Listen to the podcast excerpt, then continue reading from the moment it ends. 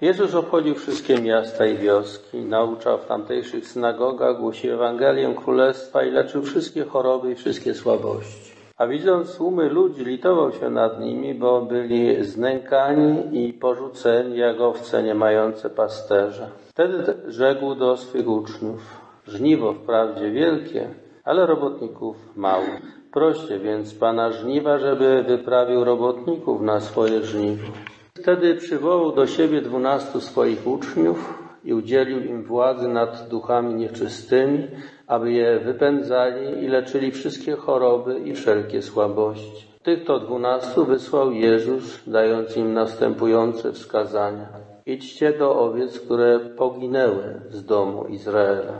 Idźcie i głoście. Bliskie już jest Królestwo Niebieskie. Uzdrawiajcie chorych, krzeszajcie umarłych, oczyszczajcie trędowatych, wypędzajcie złe duchy.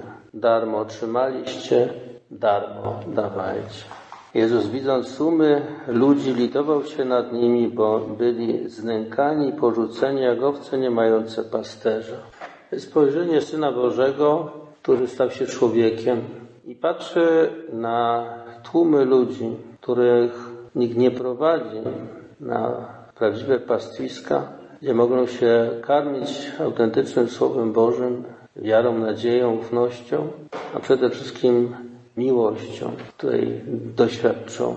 Przedziwna jest w tym wszystkim taka, powiedziałbym, Boża logika.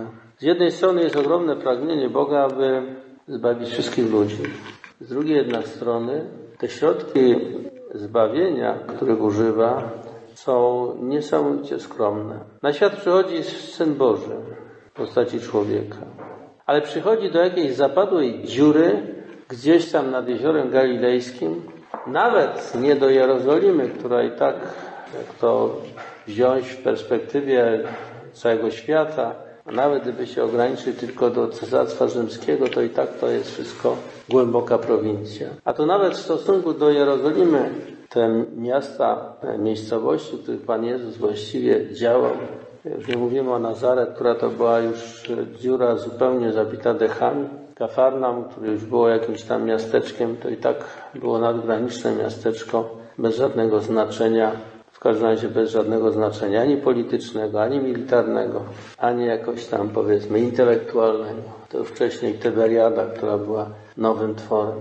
Idzie i jakby na zmarnowanie taka naj, naj, najwybitniejszy człowiek, istniał na świecie, zostaje posłany do takiej jakiejś dziury.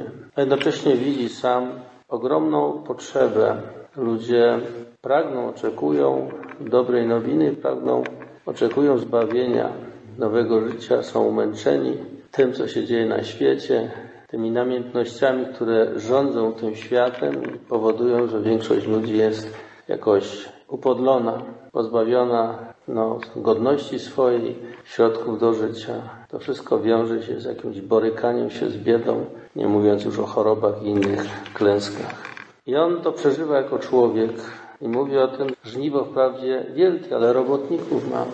Robotników mało. Dla nas ludzi jest to dziwne, bo jeżeli jest takie wielkie pragnienie Boga, żeby zbawić wszystkich ludzi, to dlaczego tego nie robi jakimś takim potężnym działaniem, takim, który cały świat porywa, który spowoduje, że wszyscy ludzie zobaczą Jego wielkość, piękno, tylko wysyła kogoś zupełnie na odległą prowincję, bez znaczenia, ktoś po ludzku, zupełnie pozbawiony jakichkolwiek szans, żeby doszedł do szczytu władzy, żeby w pozycji władzy coś naprawił. Mało tego, potem ostatecznie, jak wiemy, ten syn zostaje zabity, potraktowany jak ostatni zbrodniarz. Ale jednocześnie ten syn wysyła innych ludzi, ubogich, skromnych, nie jakichś intelektualistów, nie jakichś mocarzy, ale prostych ludzi bez broni, bez bez jakiegoś wyposażenia specjalnego, aby głosili tą dobrą nowinę o Bogu, który jest miłością, który tak umiłował świat, że Syna swego dał. I to, co się wydaje po ludzku rzecz biorąc kompletnie pozbawione jakiegokolwiek znaczenia, szansy na przebicie się do serc ludzkich, w dużym stopniu zdobywa świat. Chociaż ciągle w trudnościach, ciągle na różny sposób prześladowany, od środka, od zewnątrz, często ta wiara jest jakoś mylnie rozumiana. Próbuje się ją na siłę wprowadzać gdzie indziej, co ma fatalne skutki. Ale mimo wszystko ta Ewangelia jest głoszona. Z tego widać, jak Bóg niesamowicie szanuje człowieka, jego wolność i nie chce mu zbawienia narzucić w żaden sposób. Chce, aby człowiek sam uczestniczył w tym dziele zbawienia, aby to on głosił dobrą nowinę. I tak Pan Jezus wysyła swoich uczniów. Wysyła ich, aby głosili bliskość Królestwa. Przy czym znowu tutaj jest taka przedziwna rzecz. Uczniowie głoszą bliskość Królestwa.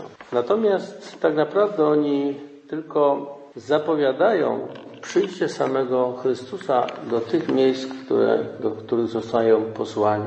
Oni są heroldami, którzy zapowiadają tego tak naprawdę Mesjasza. Ale nie mówi im głoście, że oto nadchodzi Mesjasz, tylko mówi bliskie jest Królestwo Boże. Pamiętamy, że kiedy ktoś mówi, że on jest Mesjaszem, to Pan Jezus wręcz zakazuje to mówić publicznie, bo też wie, że ludzie zupełnie sobie błędnie wyobrażają tego Mesjasza i kiedy potraktują go jak Mesjasza według swoich wyobrażeń, to znowu zamiast doprowadzić do tego, co o Bogu chodzi, doprowadzą do czegoś zupełnie fałszywego. Ciągle się w naszej wierze borykamy z tym, z tym problemem.